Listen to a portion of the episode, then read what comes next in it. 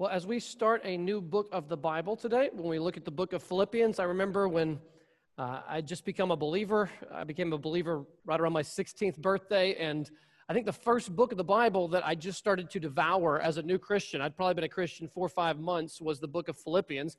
I actually found that Bible this morning at my house uh, with all the red underlining and all the stuff in it from when I was 16, 17 years old, and I was reminded of God's grace in my life in those early months after becoming a Christian. And um, I remember one day reading Philippians during Spanish class. Probably not a good idea, ladies and gentlemen. That's what explained my Spanish grade later on, probably that week. But um, I, the book of Philippians has had me from the very beginning of my Christian experience. It is just a tremendous book of the Bible. And, and one of my fears is books that, we, that are well loved become very familiar. And when we become familiar with I can do all things through Christ who strengthens me. And you know, don't let don't let worry control you. Pour out your heart before the Lord. The peace of God, which transcends understanding, will guard your hearts and minds in Christ Jesus. There are all these famous verses. Rejoice in the Lord always. Again, I will say rejoice. He who began a good work in you will carry it on to completion in the day of Christ Jesus. I'm excited just hearing those verses. That's exciting. It's a great book. But the problem is we can we can become overly familiar with some of these statements, and I hope as we look at it afresh, it will be uh, new to us. It will be sweet. It will be a source of real joy. Um, I'll get to this more in a moment, but you, you know this. Paul was under Roman house arrest when he wrote the letter. He's essentially in prison and uh, for a two-year period, and that's almost certainly when he wrote this letter. And the theme of the letter, one of the themes of the letter, is the joy that Paul has in the Lord in spite of his circumstances. And that is something that I desperately need to learn. We, we need to learn uh, to have that joy in the face of adversity. So let's go back to when the story began. Uh, Acts chapter 16, we get this pretty detailed chapter describing the planting of the church in Philippi by the Apostle Paul and Timothy. And so uh, here's sort of what I want to do today, kind of frame this up. We're only going to get two verses into Philippians today. Okay, only two verses. We'll speed up after this week. I'm going to spend most of the time sort of setting the stage uh, and, and getting us ready for the book. But the, the point of the sermon today is this what God's grace did then in Philippi, God's grace can do today in our lives as a church. What God's grace did then, God's grace can do now to us and through us. And so, what we're going to be looking for today as we look at the founding of the church and the introductory words of the letter, we are going to be looking for God's grace on display. And as we see God's grace displayed in powerful ways, we should be encouraged because that grace is available for you today, right now. It's the same God with the same grace and what we see happen in these incredibly powerful stories is reality. And we can participate, and many of us have already begun to participate in this same grace. So, we're going to be looking at God's grace on display, and we're going to look through chapter 16. This will take several minutes, a good portion of the sermon. And this will be our first point, which is this God's grace is displayed in the birth of this church. God's grace is displayed in the birth of this church. I'm going to be reading paragraphs and then stopping to comment all the way through the chapter. So this is uh, God's word, Acts 16, verse 1. Paul came also to Derbe and to Lystra. A disciple was there named Timothy, the son of a Jewish woman who was a believer, but his father was a Greek. Verse 5. So the churches were strengthened in the faith and they increased in number daily. And they went through the region of Phrygia and Galatia, having been forbidden by the Holy Spirit to speak the word in Asia. And when they had come up to Mysia, they attempted to go into Bithynia, but the Spirit of Jesus did not allow them. So, passing by Mysia, they went down to Troas, and a vision appeared to Paul in the night a man of Macedonia was standing there, urging him and saying, Come over to Macedonia and help us. And when Paul had seen the vision, immediately we, so Luke is with them, we sought to go into Macedonia, concluding that God had called us to preach the gospel to them. Okay, just start right here. This is encouraging. I really do think this is. They had plans to go to location A, and what happened? Door was closed in their face. Then they tried to go to location B, and what happened? The Spirit of Jesus did not let them. I don't even know exactly what that means happened, okay? The Holy Spirit was like, no, not going there. They're like, okay. And then they go to option, the third option, this Paul has this dream, this vision of a man of Macedonia, Philippi is in this region. He says, come and help us. So, so here, here's, here's an important point for all of us. If we want to see God's grace in our life, we must understand that setbacks, detours, and closed doors are part of how God guides his people for their good. Setbacks, detours, and closed doors are part of how God graciously guides his people for their good. And I'm telling you, we could have testimony time, and every person in this room could stand here for half an hour each and talk about closed doors in their life. I wanted to go option A. I wanted to go here. I wanted to go do this. And God, in His sovereignty, did not let that happen. And it may have been painful when that door shut in our face. And so then we thought, okay, okay, I'm trying to do the Lord's work. Let me go option B. This seems like this is where the Lord wants me to go. Everything seems to be working here. And you, you step into that, and there's a red light, right? There, there's, there's a, a door is shut and locked. You cannot go through that way. Well, understand something. The church at Philippi was planted and founded by Paul and Timothy and others because they first faced detours from God. So do not think that closed doors in our face when everything seemed to be heading in a certain direction, do not see that as the absence of God, even though it may feel that way. Do not see that as God being mean or unloving. The Lord is at work in your life when doors close in your face. The Lord is at work in your life. And the Lord is not forgetting us when those moments happen. The Lord has something better for His glory and for your good when a door closes in front of us. Now, look what happens next. Verse 11, they follow the new guidance of God. Verse 11, so setting sail from Troas, we made a direct voyage to Samothrace. I have no idea how to pronounce these words. And the following day to Neapolis, and from there to Philippi. So here it is Philippi, which is a leading city of the district of Macedonia and a Roman colony. We remained in this city some days, and on the Sabbath day, we went outside the gate to the riverside, where we supposed there was a place of prayer, and we sat down and spoke to the women who had come together. One who heard us was a woman named Lydia, and from, uh, from the city of Thyatira, a seller of purple goods, who was a worshiper of God. Now, just pause there. It doesn't appear that there was even maybe a synagogue in this city. There was just a gathering of some women outside the city near a river. Uh, you can look at archaeological maps of what river it was and where it was. They have all that information in study Bibles that you can see. But they're out there and they're having this little prayer meeting. My guess is this is not what Paul was expecting when he got a vision from the Lord. But you, you, he gets this vision from the Lord, a man standing there saying, Come and help us. I mean, Paul may have thought he walks in the city and they're like, Here he is. At last, Paul has arrived. Thank you, Lord. I mean, nothing like that. No fireworks, no dramatic reception by the city. Instead, just a small group meeting outside the city gates. Lydia, one of them, this would have been a, probably a wealthy businesswoman of some kind. She's there, and Paul begins speaking to her and the other women with them about the gospel. And look at the middle of verse 14. The Lord opened her heart to pay attention to what was said by Paul. And after she was baptized, and her household as well, she urged us, saying, If you have judged me to be faithful to the Lord, come to my house and stay. And she prevailed over us. So, how is God's grace on display here? How can we be encouraged? When we speak to others, I mean, I'm telling you, how, how many times we're going to talk to people who don't believe what we believe about Christianity and it feels impossible to convince them. You know what I'm talking about, right? You're, you're, having the conversation with the person for the fourth time, maybe for the 15th time, and the eyes sort of glaze over, or maybe the eyes get angrier when, when you talk about it. Uh, they, they maybe start accusing you of things, or perhaps they're just bored with the topic. And it just feels like there's no way I can talk this person into becoming a Christian. It, I can't. I can't do it. I, it's not possible.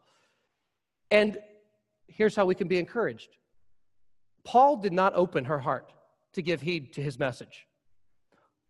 The Lord opened her heart to pay attention to what was said by Paul. Now, I want you to know when you're having the conversation with the relative, the coworker, you know, the roommate, the friend, the person sitting next to you in class who's not a believer, when you're talking to that person who feels impossible to reach with the gospel, I want to give you bad news first. They are impossible for you to reach with the gospel. The good news is it is not impossible for God to reach them with that gospel. So, as we speak, as helpless as we are, Paul was not some magician who could just influence people. As, as Paul spoke the simple gospel message, what happened? The Holy Spirit made her pay attention. The Holy Spirit opened her heart to pay attention to what was said by Paul, and she was converted. She believed in Jesus. She was baptized, and those within her influence in her household also believed and were, were baptized. And she Im- immediately begins to uh, want to honor the Lord. So we, we need to know there are no impossible people because the Holy Spirit of God can work on the heart of anyone. Okay, verse 16. As we were going to the place of prayer, we were met by a slave girl who had a spirit of divination and brought her owners much gain by fortune telling. She followed Paul and us, crying out, These men are servants of the Most High who proclaim to you the way of salvation. And this she kept doing for many days. Paul, having become greatly annoyed, turned and said to the Spirit, I command you, in the name of Jesus Christ, to come out of her. And it came out that very hour. Now, we do not get more information, so I will grant you this next point is a bit of a, an assumption that may not be right. I'll grant that, okay? But do we know that she became a believer? We don't know that for explicitly being sure. I don't know for sure, but I'm going to assume it's very likely that this girl became a believer after this event. It's, it's possible she didn't, but I think the, the chances are very strong that this girl, after having a demon cast out of her, you know, in the Gospels, when someone has a demon cast out, they typically follow Jesus in response. And although we don't get the details, I'm going to at least think it is likely that this girl followed the Lord after this event. Either way, this was an act of the Holy Spirit working mightily to free this girl from this horrific kind of slavery and this abuse from these men who were controlling her and using her for money. Look at verse 19, the response of her owners. But when her owners saw that their hope of gain was gone, they weren't going to make money off of her, they seized Paul and Silas and dragged them into the marketplace before the rulers. And when they had brought them to the magistrates, they said, These men are Jews, and they are disrupting our city. They advocate customs that are not lawful for us as Romans to accept or practice. The crowd joined in attacking them and the magistrates tore the garments off of them and gave orders to beat them with rods. And when they had inflicted many blows upon them, they threw them into prison, ordering the jailer to keep them safely. Having received this order, he put them into the inner prison and fastened their feet in stocks. Now, listen, I just have to say this again because it's so prominent in Scripture. There, there is no way to make Jesus and the true gospel cool to our culture. Not possible. The true gospel cannot be considered genuinely cool or popular if it's truly being taught because in its heart, we, when we're in the darkness, do not like the light. We hate the light.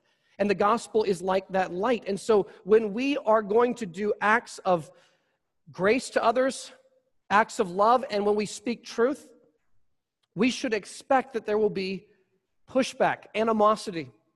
And that is not a sign that we're being unfaithful. That may be a sign that we are being faithful. Paul and Silas are being faithful. They, they get a girl out of slavery and abuse. And what happens? The owners lose their way of making money.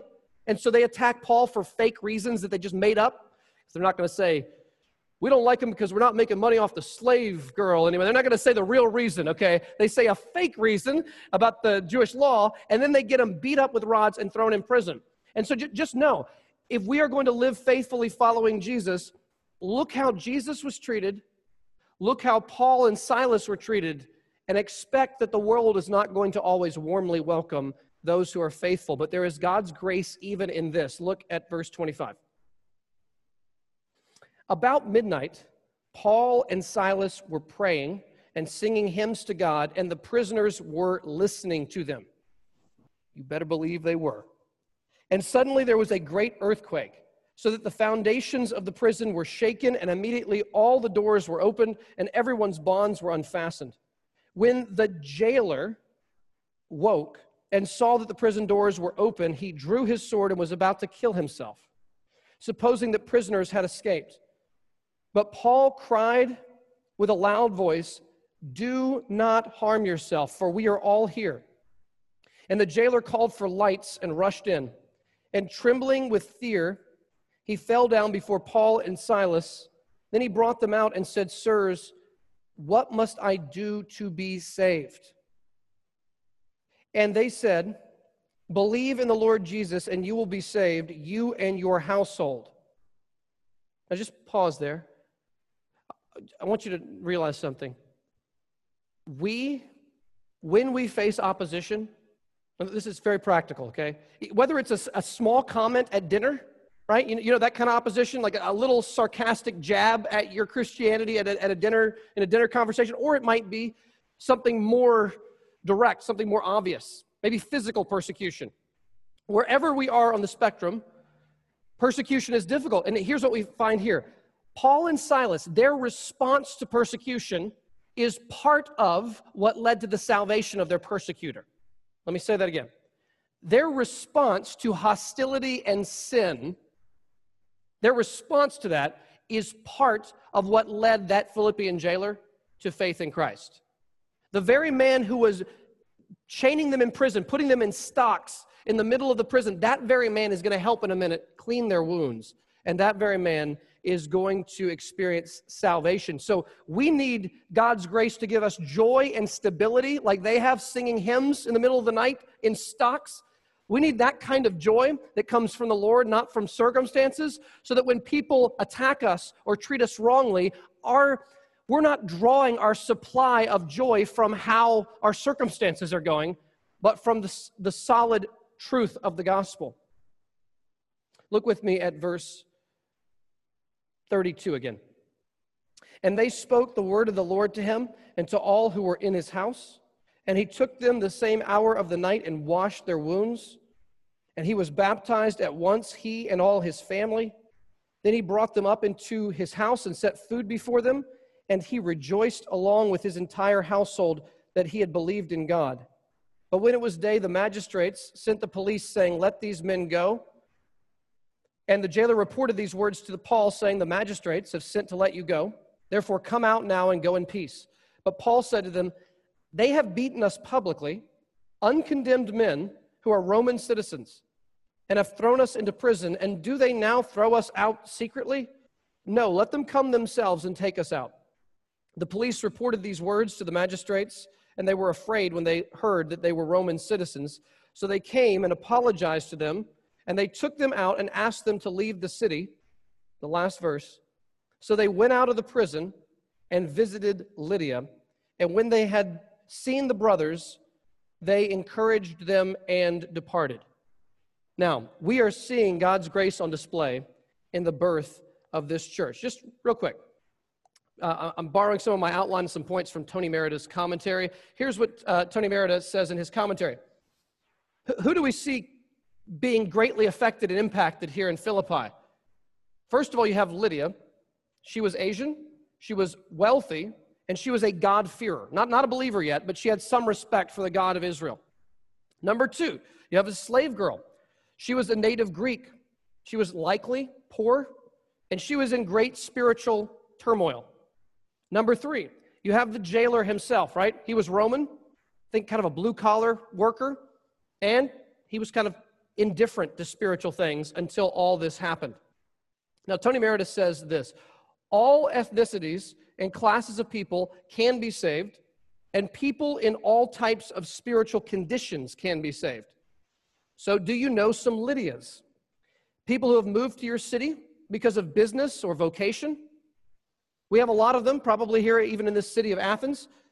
How about do you know some people who have experienced torment, whether men or women? Those are people dealing with hurt, abuse, perhaps human slavery, even demonic oppression. They need mercy and counsel and the gospel. Do you know some blue collar people?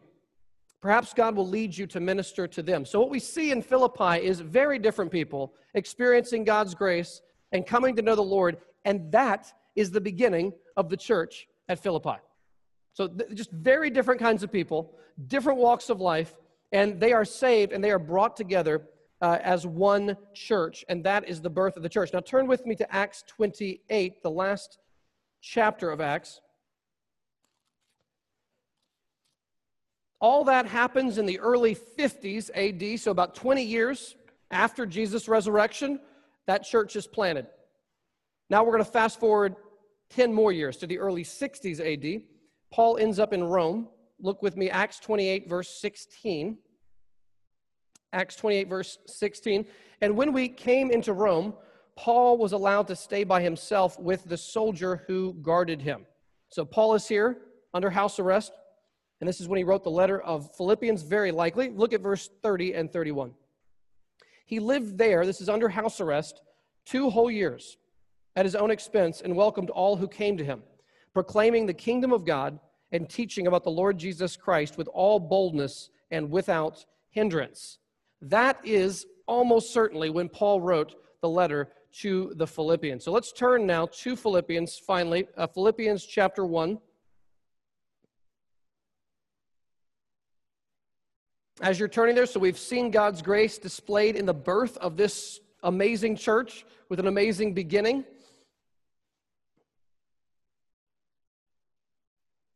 I mean, just, just picture the early church meetings there. You got the blue collar, former Roman soldier type guy, right? He's there with his family. So he's got kind of one way of thinking from his background. You got this girl who's been horribly abused in slavery, probably impoverished. She, she very likely is a believer, probably part of the church. You've got Lydia, this businesswoman with a lot of money, travels around different places trading different kinds of fabrics and things like that and she's a seller of purple fabrics. So they're all together. That's, a, that's an interesting beginning to a church right there. And this church becomes a church that greatly loves and supports the apostle paul. So we're going to look at more grace displayed in the introduction here. The first two verses let me go ahead and read them once and then we'll work through them more carefully. If you're anything like me the introductions of letters we could just sort of fly past them I want to slow down and spend several minutes thinking about these verses. So, Philippians chapter 1, verses 1 and 2. Paul and Timothy, servants of Christ Jesus, to all the saints in Christ Jesus who are at Philippi, with the overseers and deacons, grace to you and peace from God our Father and the Lord Jesus Christ. Okay, so first thing I want to see here is we see grace displayed in the life of the planters of this church. We see grace displayed in the life of the planters of this church. This is point number two. And we see these are Paul and Timothy, right? So let's look again at verse one. Paul and Timothy, what do they call themselves? Servants or slaves, right? Slaves, servants of Christ Jesus. Now just, just stop here. Paul normally will say something about him being an apostle. I don't know if you've noticed that, right? Like Paul, an apostle of Christ Jesus. With the Galatian letter, he's emphasizing that for purposes uh, having to do with what's happening there. Here, Paul doesn't say a word about being an apostle. And he includes Timothy. Timothy didn't really write the letter. You'll see why as you go. It's, Paul's writing this really by himself. Why does he include Timothy? And why does he call both of them servants, slaves of Christ Jesus? Well, we're seeing the grace of God at work in the life of these planters of this church. See, in this letter, Paul wants to emphasize sacrificial, Christ like servanthood. That's what he wants to emphasize. Look with me at chapter 2, verse 7, about Jesus. He emptied himself, Jesus, by taking the form of a servant or a slave, being born in the likeness of men. So Jesus became a servant for us. Look at chapter 2, verse 22, or excuse me, verse 19. I hope in the Lord Jesus to send Timothy to you soon so that you may so that I too may be cheered by news of you. For I have no one like him who will be genuinely concerned for your welfare. For they all seek their own interests, not those of Jesus Christ. But you know Timothy's proven worth, how as a son with a father he has served with me in the gospel. I hope, therefore, to send him just as soon as I see how it will go with me, and I trust in the Lord that shortly I myself will come also. So you see here, Timothy is a servant. He cares about others' interests more than himself. And so we see God's grace displayed in the servant nature of both Paul and Timothy in this letter. Uh, by the way, I just have to add this part here.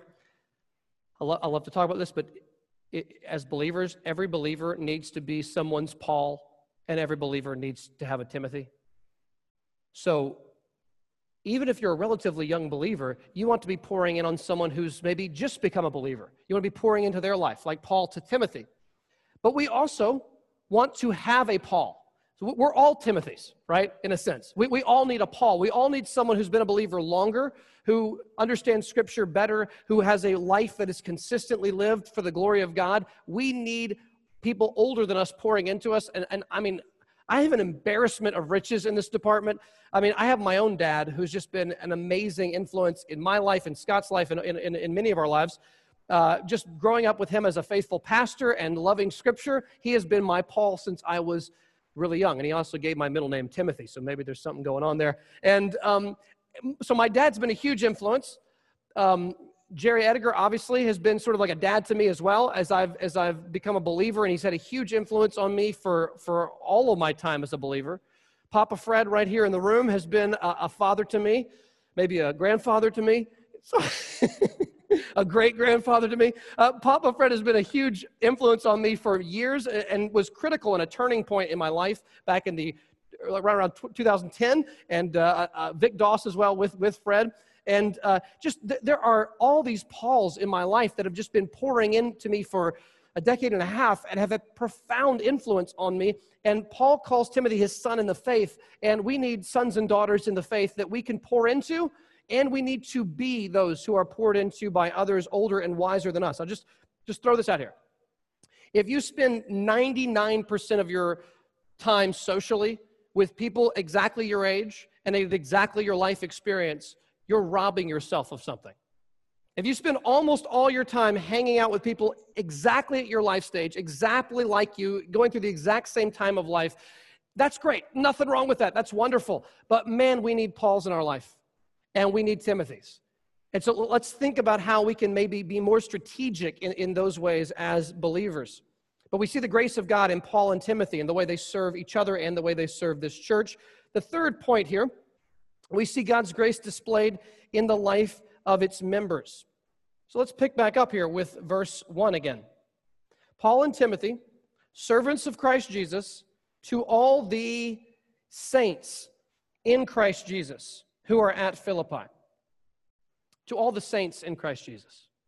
Now, depending on your upbringing, maybe you hear the word saint and you think of like somebody on a stained glass window somewhere, okay? Like, okay, there's like there's like a few hundred saints in, in human history, maybe. You know, oh, that's a canonized saint, or this is a certain kind of saint. Uh, I, I want to just sort of break that up a little bit. The most, if I'm if I'm understanding correctly, the most common word Paul uses to describe believers is he calls them saints. Paul never uses the word Christian.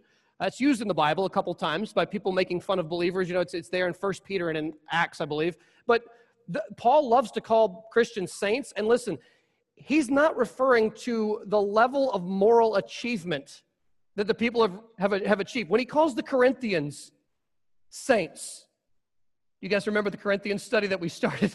Um, yeah, they, they got some problems going on. He's not talking about moral perfection. A saint is anybody who knows the Lord with saving faith. So, so how are you a saint? Uh, what does that mean? It means you're holy. You are holy in Christ Jesus. So here, here's the most important thing I can say about anybody on the planet it's, it's not mainly your political beliefs. It's not mainly what you, you know, all these different things that we want to kind of categorize people by. Not that those are unimportant, but the most important thing I can say about you is not you're a Republican or a Democrat.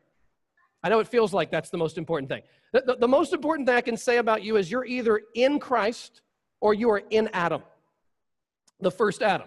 Okay, so we are born fallen and sinful in that first Adam, in darkness, in sin. We are lost. We are not saints. We are unholy. We are ungrateful. We are unloving. We are not thanking God or praising God. We are enslaved to the passions of our flesh, and we are dead in Adam. And it doesn't matter what else may be true of someone, if you are dead in Adam, your life may look spotless outwardly, like the Pharisee we heard about earlier from Greg. You, you may have an outwardly nice looking moralistic life, but if at the core you are dead in Adam, then in eternity we face the consequences for our actions before God's judgment. I, I just, I got to be careful. I haven't planned to say this, so I don't know what's to come out of my mouth right now, but I'm not, I, oh. I, I, just say this. This, is, this doesn't mean we don't think about what's going on in our culture and take steps to be wise and to be as biblically saturated as we can be. But I, I just want to say th- there's a lot of talk about justice today. And I, I want to say this. I'm not saying that conversation doesn't matter and that we shouldn't think through those issues carefully, but, but here's what's not being talked about. At the end of the day, there is one kind of justice that is going to ultimately and eternally matter, and that is the justice of God. And whatever happens here, and I'm not saying what happens here is unimportant, we are all going to stand before the Lord Jesus Christ at his judgment seat, and we are either going to be exposed and naked in our sin, like Adam and Eve trying to cover their nakedness in the garden, hiding from God. We're either going to be exposed in our nakedness in Adam with nothing to show but guilt, or we are going to be found as saints in Christ Jesus. And this is not by our moral effort, like again, Greg so, so wonderfully explained. This is by forsaking our righteousness, saying, I'm not holy, I am broken, sinful, evil. I need the Lord Jesus to save me. God be merciful to me, the sinner. And then we are repositioned. We're taken out of Adam by grace and we are put in Christ. And so, right now, if you're a believer, even if you've had a bad week spiritually, even if you're just kind of barely making it spiritually, positionally, you are holy in Christ Jesus. Doesn't mean your sin doesn't matter. No, in fact, that's the reason we fight our sin. We must become in practice what we are in position.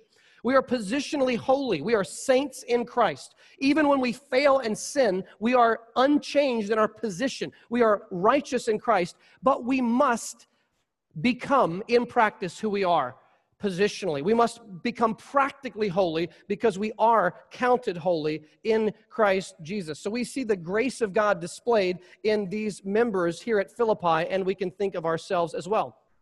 There's one more part to verse 1. To all the saints in Christ Jesus who are at Philippi with the overseers and deacons. Remember, this, overseers is a synonym for elders or pastors in the New Testament. Remember that? Overseer, elder, pastor. Three words referring to the same office. And so he says, even from this Philippian church, he's, he's drawn out leaders where there are, there are overseers and there are deacons. Overseers uh, lead and guide the church and do more of the teaching. Deacons work with their hands and take care of physical needs meeting. But he looks at the leadership, and probably Paul's saying, listen, you guys, uh, the Philippians, need to follow the leadership as they try to deal with some disunity in their church that we'll see later in this letter. So we see the grace of God in, in biblical church leadership. And then verse 2, uh, here's the last part of the sermon, point number four. We also see God's grace displayed in Paul's Trinitarian blessing. Paul's Trinitarian blessing. Paul can't go two verses without some reference to the Trinity. Uh, look at verse 2. Grace to you and peace from God our Father and the Lord Jesus Christ. Grace to you and peace. Because we are holy in Christ, we get to experience God's endless, lavish grace. God's grace is not just undeserved favor, it is anti deserved favor. It's not just that we were innocent, we didn't deserve anything good or bad, and God was gracious to us. No, we deserved the execution that, that we should receive in His judgment eternal separation from God. But instead, God has given us His Son, the opposite of what we deserve and God has lavished us with his grace and peace. Peace with God, where once was hostility, and now we get to experience peace subjectively, the, the, the, very peace of God that he'll talk about in chapter 4 that guards our hearts and minds in Christ Jesus. And this comes from God our Father and the Lord Jesus Christ. Flip with me to the closing of the letter. Again, these are the two parts that we typically will ignore or just not focus on, but I want to look at the very final greetings of the letter. Paul wraps the letter up with these words 421. You know, I'm going to start in 419. Paul says, And my God will supply every need of yours to his riches in glory in Christ Jesus. To our God and Father be glory forever and ever. Amen. Greet every saint in Christ Jesus. The brothers who are with me greet you. All the saints greet you, especially those of Caesar's household. The grace of the Lord Jesus Christ be with your spirit. So, not only are we saints in Christ, we are brothers and sisters in Christ. We, we have a new family that has been given to us by God's grace. Now, I know most of us are believers, but if you're not a believer in the Lord Jesus today, I want you to know that this offer of the gospel, this offer of being no longer dead in Adam, but alive in Christ, no longer condemned in your sin, but a saint in Christ Jesus, this offer is on the table for you right now. And you don't have to work for it, you don't have to earn it. You don't have to go into the temple and recite all your good deeds for the week, the month, the year, the decade. All you have to do is have nothing in your hand, which is maybe the hardest thing to have spiritually. Come before God and say, God, I have nothing to offer. All I have is need, need for forgiveness, need for grace, need for peace, need for restoration. I have need for washing and cleansing. I've got nothing to offer. I need you. And when we turn from self and sin and put our faith in Jesus, we can find ourselves taken out of the kingdom of darkness and placed into the kingdom of God's beloved Son. And it can happen in a moment. Everything changes. We haven't earned any of it because God's grace and peace have been lavished on us. Let's pray together.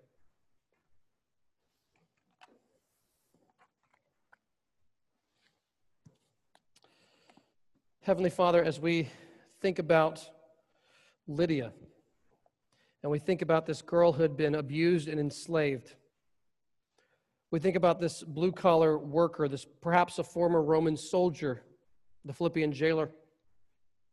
We also think of him at the point of suicide when he meets the Lord Jesus.